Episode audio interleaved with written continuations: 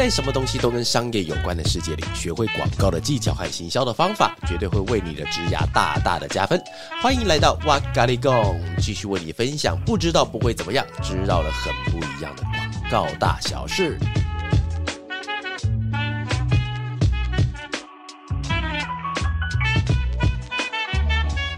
Hello，大家好，我是娃娃，我是 Evelyn，欢迎来到哇嘎利狗。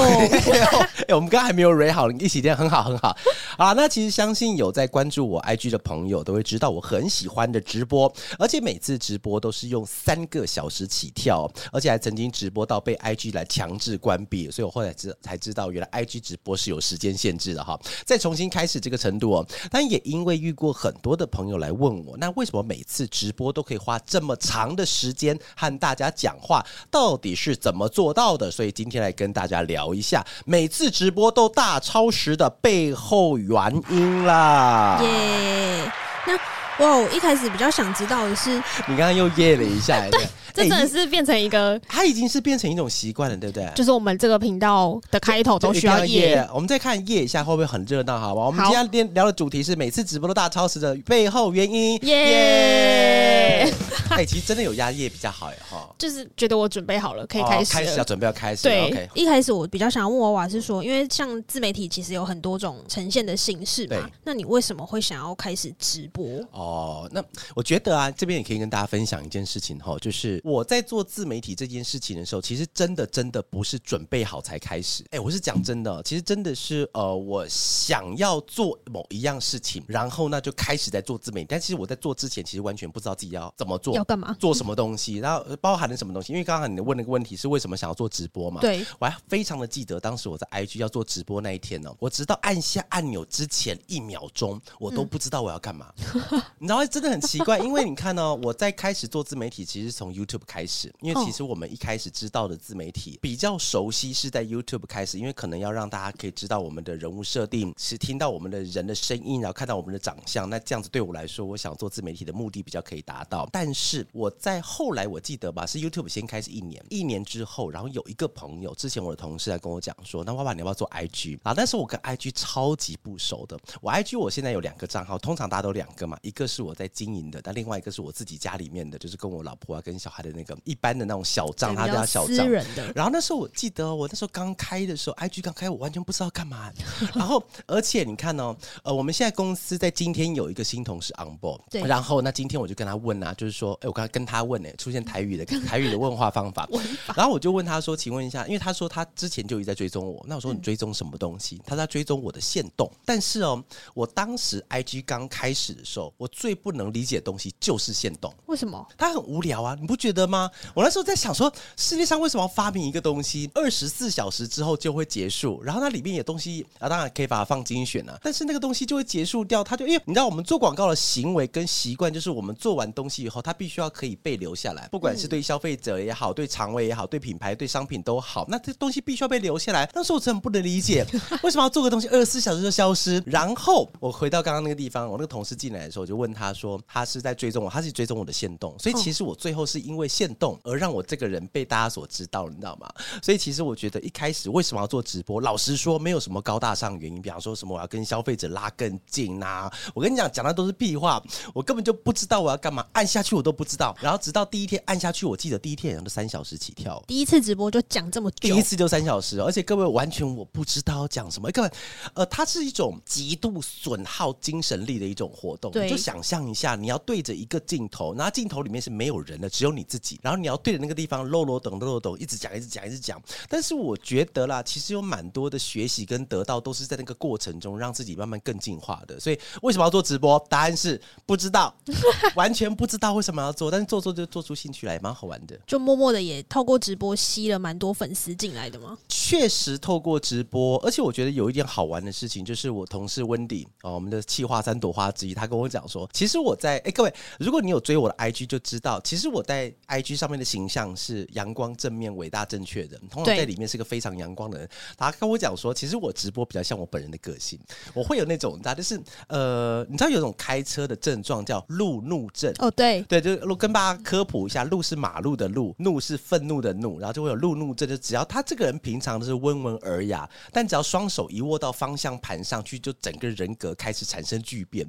我觉得我有点这种感觉，就像那个乌龙派出所的本田。对对对，有点像，有点像。然后我是只要把那个麦克风开下去，开始讲的时候，你知道那种感觉有点像是，我觉得直播对我来说有点不太像是干货的传递。虽然我在讲的东西，它无论如何都会牵扯到我今天想要讲的干货，但是它的本质是我想要透过直播跟大家讲一些真实我会讲到的话，所以那个比较像是我真实的个性。所以我在里面呢，像很多进去的时候，通常啊，大家如果你有看直播，你都知道进去人都会问说：“请问一下，娃娃会不会留直播？”那我每次要直播之前，你会有看到，其实我直播到现在应该有二三三四十场，应该都有，但是我留下来的很少，因为我在里面都会乱讲话，不是太多无法搬上台面的话，而且在里面都是指名道姓的骂哦。然后讲完之后，我自己都觉得捏一把冷汗，想说为什么我要做这件事情呢？就是完全人格被完全被赤赤条条的给袒露出来，就是在直播上面。所以各位朋友，如果你今天对真实的娃娃有兴趣的话，我还蛮鼓励你可以推追我的直播，而且哦要追就要追现场，因为后来我就不敢讲说我到底会不会留下来了，因为怕讲出一些真的不堪入耳的话，欸、很可怕。我跟你讲，其实每个业界都会这样子。当你今天做了久之后，一定会知道那个业界的一些好玩的事情。对，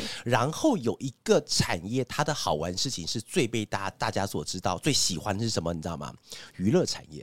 你看嘛，哦、我们在看八卦新闻，通常都是讲娱乐，因为政治这个风向大家不太敢去碰它，它变成政治名嘴，另外一种节目。但是娱乐性质的会多，是为什么？你知道吗？因为里面牵扯到跟艺人有关，我们都想要探究一些艺人的一些背后的一些隐私啊。所以其实为什么广告有这么多的八卦可以讲，是因为我们拍摄的人的对象就是艺人，他就是广告，就是品牌。我们要讲的对象是你都认识的人，所以这种八卦才好听，你知道吗？都不认识的有什么好听的？都是好玩的才知道。只能借由这个时候来看一下自己平常的偶像私底下是什么样子。哦，真的真的，我蛮鼓励大家可以进来，可以听一下我直播。但是我后来比较收敛了，就是在一之前在直播上的时候比较多会一些三字经、五字经会出来，不小心。现在比较拉得住自己。我后来稍微 hold 住一点，是因为有一次我在上那个什么线上课吧，因为我线上课也习惯会讲一些语助词。对。然后有一个妈妈她跟我讲，因为我学生是妈妈，然后她说：“老师你在讲。”她其实一开始她吓一跳，因为她是用放出来的方式，她一边做菜，然后一边在听我的课，然后做菜旁边小孩子很小。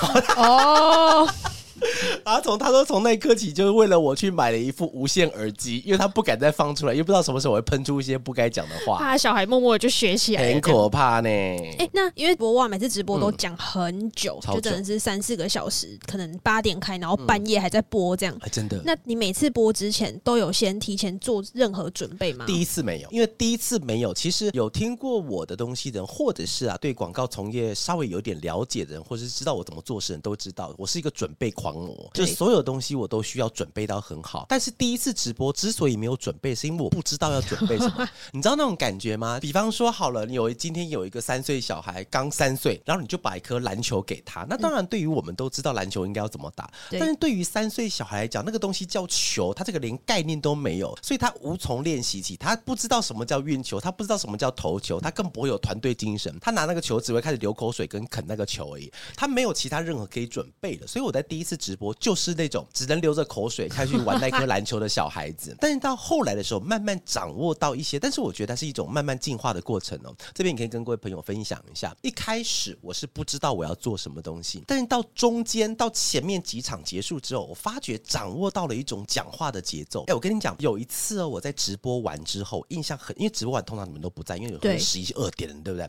我那天晚上直播完，我有一个很重很重的感觉，就是关掉直播以后，我对我自己讲了一句什么话？我讲说，原来我还能进步哦。哎，这件事情很神奇哦，因为老狗变不出新把戏，这件事情不是污蔑，它是真的。通常一个人他到了一个年资，他到了一个工作的习惯的时候，这个地方会被他非常的熟悉。你说嘛，我跟客户有没有提过案？有啊，有啊，我跟公司的人聊天也都时常来聊了，跟大家外面在不管来做创作也好，做任何事情都必须要讲话。但是我不知道原来还能够进步，然后这个进步其实不是来自于我很擅长的地方，其实它是来自于我一个我在口流口水玩篮球那个地方，我完全不知道该要怎么做。所以后来我就慢慢的了解到，第一个我觉得它是阶段性的，第一阶段有点像是发生自己，就是以前我们小时候不是看过课本“修身齐家治国平天下”，对，由内而外去延伸出来的。所以中间那个阶段我就发现到了，哦，原来我在讲话的时候应该要用什么方式去讲，比较容易让你的话跟脑袋可以接在一起。到了中后期的时候，我就发现到了，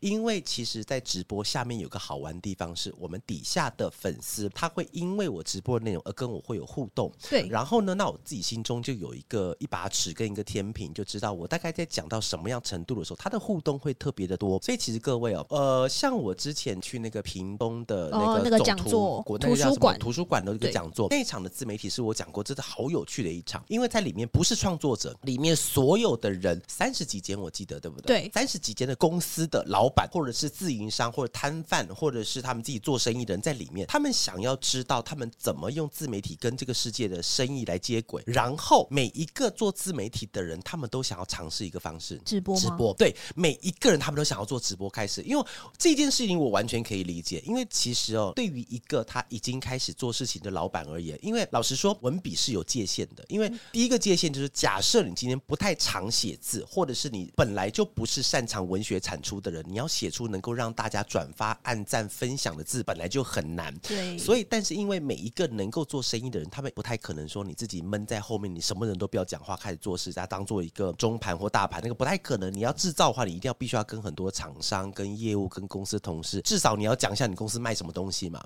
嗯、所以对于一般人来讲，其实直播的门槛相对比较小，所以大家都会想做。但是你有没有发觉一件事情？其实现在不管是做生意也好，今天是做自媒体也好，直播是一个最容易进入的，但是你却很少看到有人直播。对，其实直播不多。我讲真的，直播你会看到的都是固定会直播的那些人。除此之外，你要是他说，哎，我刚开始做，我开始练习，其实这种很少。你知道为什么吗？为什么不敢？其实通常是不敢的，因为这个感觉我可以非常非常非常能够体会，是因为我们在前呃去年年初的时候，哎，去年还前年应该是去年吧，就是那个 Clubhouse 刚起来。哎、嗯、，Clubhouse 你仔细想，他不当他妈就是打电话，对啊，他其实就打电话，大家一起打，大家一起打电话，所以有什么好紧张的？我跟你讲，紧张的要死。因为当时，因为我的习惯是，当时因为 Clubhouse 刚红，所以我现在进去的时候，我当时进去的时候，他主持人会先讲一个主题嘛，然后我是一边听一边在打大纲，然后到我的时候，我就把大纲一路往下念啊，一路往下讲，是用这种模式。但是你仔细想，不就打电话，有什么好紧张的？紧张的要死，我跟你讲。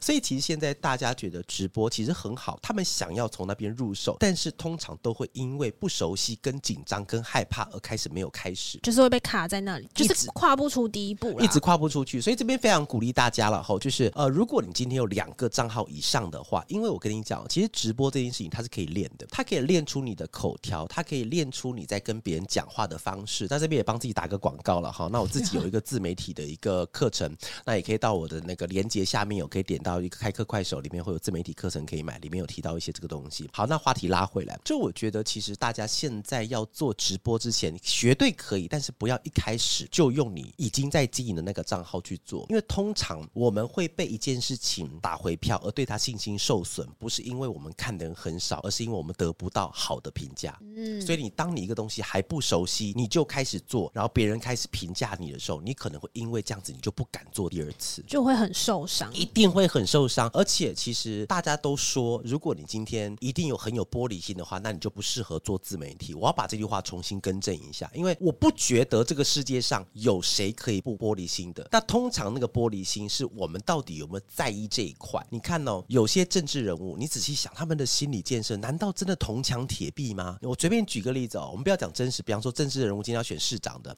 你看网络的舆情监测一打出来，可能有十万条在骂他的，十万条里面搞不好五万条是在问候他家庭的。对，你说这个人他不在意吗？他不是，他是没有看。当他一条一条往下看，他心都碎了。我跟你讲，他是根本就不看。所以我们不能用这种方式，这叫幸存者效应，幸存者的概念去看待说，因为那些创作者都还活着，但是很多人骂他，所以被很多人骂的创作者，他必须要有钢铁般的意志。这件事完全不是这样看的，因为他只是没有去看他，他不要看他就不会受伤。所以刚才所讲，就是你不要说别人跟你讲说啊，你就试就知道。我跟你讲，不要这样试，因为试了以后，你可能就不会再尝试第二次了。明知山有虎，有没有？偏向虎山行，必咬虎咬一口，真的随便你。所以当别人跟你讲说要尝试，我也鼓励大家去尝试，但是真的你要尝试从短秒数开始，你不要一开始跟我一样三小时起跳，你就先从三十分钟跳，因为三十分钟能够出的错误没有那么多，因为你时间越长，马脚容易露出来嘛，那你就不要这么多，慢慢去尝试，你可以做出不错的东西。就先从自己可以扛得住的篇幅开始，对对对对对对，短一点，短一点。那像娃娃有累积到现在做过这么多场直播，哦、对，对，那有没有觉得说，因为做了直播而产生你有在各方面的成长或是什么改变？哦，成长，知道这个问题很好，刚刚好当做我们最后一个部分哈，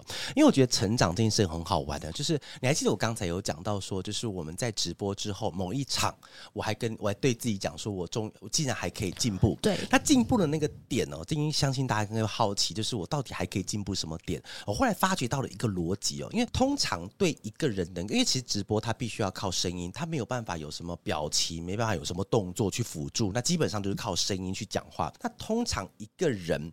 对于一件事情或一个人，他没有办法把一个概念完整的阐述出来，是因为他的脑袋跟嘴巴目前衔接不在一起。因为很好玩呢，你看呢，其实我们。完，因为有些可能会误会说，今天会讲话的人反应一定就比较快，会讲话的人他们脑袋就比较好。跟你讲，完全不是，他们只是习惯性的把想到的东西可以不加思索，直接从嘴巴里给喷出来。那这件事情需要训练。那训练的方式呢？其实这边当做今天最后一个跟大家分享一个小秘招，好不好？各位，我讲出来那个招式，你听到会觉得很简单，但是非常非常的好用。我鼓励全世界人都开始用这一招。这招是我娃自己发明的，应该不是发明。发现的，各位，它叫什么的？他诀窍叫做你去读稿子。读稿子听起来很奇怪，对不对？各位，我想读稿子的意思是说，比方说，你今天等一下，你听完我的 podcast 之后，你就把报纸打开来，你用网络去刷一个新闻，然后你去把那个新闻拿出来之后，你用念的，但是你要念的时候，记得慢慢的念。为什么慢慢的念？不是练你的口条跟你的发音哦，是慢慢的念。你一边念，要一边去想象他在讲什么事情。你看哦，通常我们在看书的时候，看小说可以看。我们喜欢的故事或电影都可以，但是我们在念一段字或者在跟别人聊天的时候，通常都是聊到什么才想到什么。对。但是我们今天练习，比方说，我举个例子哦，呃，现在因为有台风的影响，现在引进旺盛的西南气流，气流从台湾的西南一路往上，沿着西边的海岸延伸，一直到日本的东南。来，我刚刚讲完之后啊，各位，你刚刚有进去，你可以把它回放，回放，你重新听一下，你有没有办法在我一边讲的同时？让你脑袋中把那个地图、把那个形象，慢慢的在你脑海中延续过一次。有，刚刚就是有那个台风在跑，有台风在跑，对，对不对？其实我今天讲这件事情，这种练习法，其实就是让你在脑袋在看的时候，跟你嘴巴在讲的时候，看能不能够让那个两东西衔接在一起。所以这个，但是这个练习其实听起来很白痴，但是其实用起来有一点小困难，是因为你要知道你到底在讲什么，而且那个画面感必须要出来。当这个画面感出来的时候，你。慢慢的，各各各位，我跟你讲，慢慢的去练习，你真的可以把你脑袋跟嘴巴的东西给衔接在一起。所以就是练习，让你把脑袋里的画面顺成一个完美的故事，然后读出来，这样吗？读出来啊，顺成一个故事这件事情可能还太严重，可能还不用去顺成故事。顺成故事可能是在之后的第二阶段、第三阶段的事情。你只要把那个东西念完的时候，你在脑海已经慢慢去建构出那个画面，有点像是我不知道你们看小说的习惯，有有有像我以前看《哈利波特》，《哈利波特》。里面它那种魔法世界啊，其实都是我们没有看过的世界，但是你会透过文字把那个世界给建构出来，然后建构出来的时候，你就想办法在建构的同时间，你嘴巴要念出来，因为我们在看小说的时候不会念，对，看小说会念就真的有点问题，然 后脑袋会有点问题，会被抓走。但我们在看的时候，因为我们要你去把它给念出来，就是要你在想那个画面的时候，嘴巴顺便把那东西给形容出来。哦、当形容出来这个事情你熟悉的时候，它会有一个非常好的正面效应，就是。你看到的东西跟你脑袋想的东西跟嘴巴会衔接在一起，所以只要帮这个东西给衔接在一起，你会发觉，不管是直播、跟别人讲话、提案，甚至跟身边的人聊天，你的话可以因为你的训练而比较不容易断掉。那不容易断掉，其实就是声音在做传播的时候一个很重要的观念。那最后有一个心里话来跟大家分享一下哈。好，那等一下我们在讲完之后呢，那今天会有一首歌，但是这首歌是由我们家 Evelyn 来帮我们在推荐的哦。好，那前面有个心里话跟大家讲。因为经营自媒体，让视野变得更加的开广。那我常说，做自媒体的这两年以来，认识的人比这辈子加起来的总和都还要多。那开始接触直播以后，我的临场反应能力也是大大的加分哦。不管是在工作上还是生活中遇到的每一件事。做的每一个动作，都可能为你的人生带来不一样的新意。那如果有机会可以尝试不同领域的挑战的话，就勇敢的接受吧，相信自己，也透过这些挑战，让自己成为更有深度的人。好，那以上是我们今天的 podcast。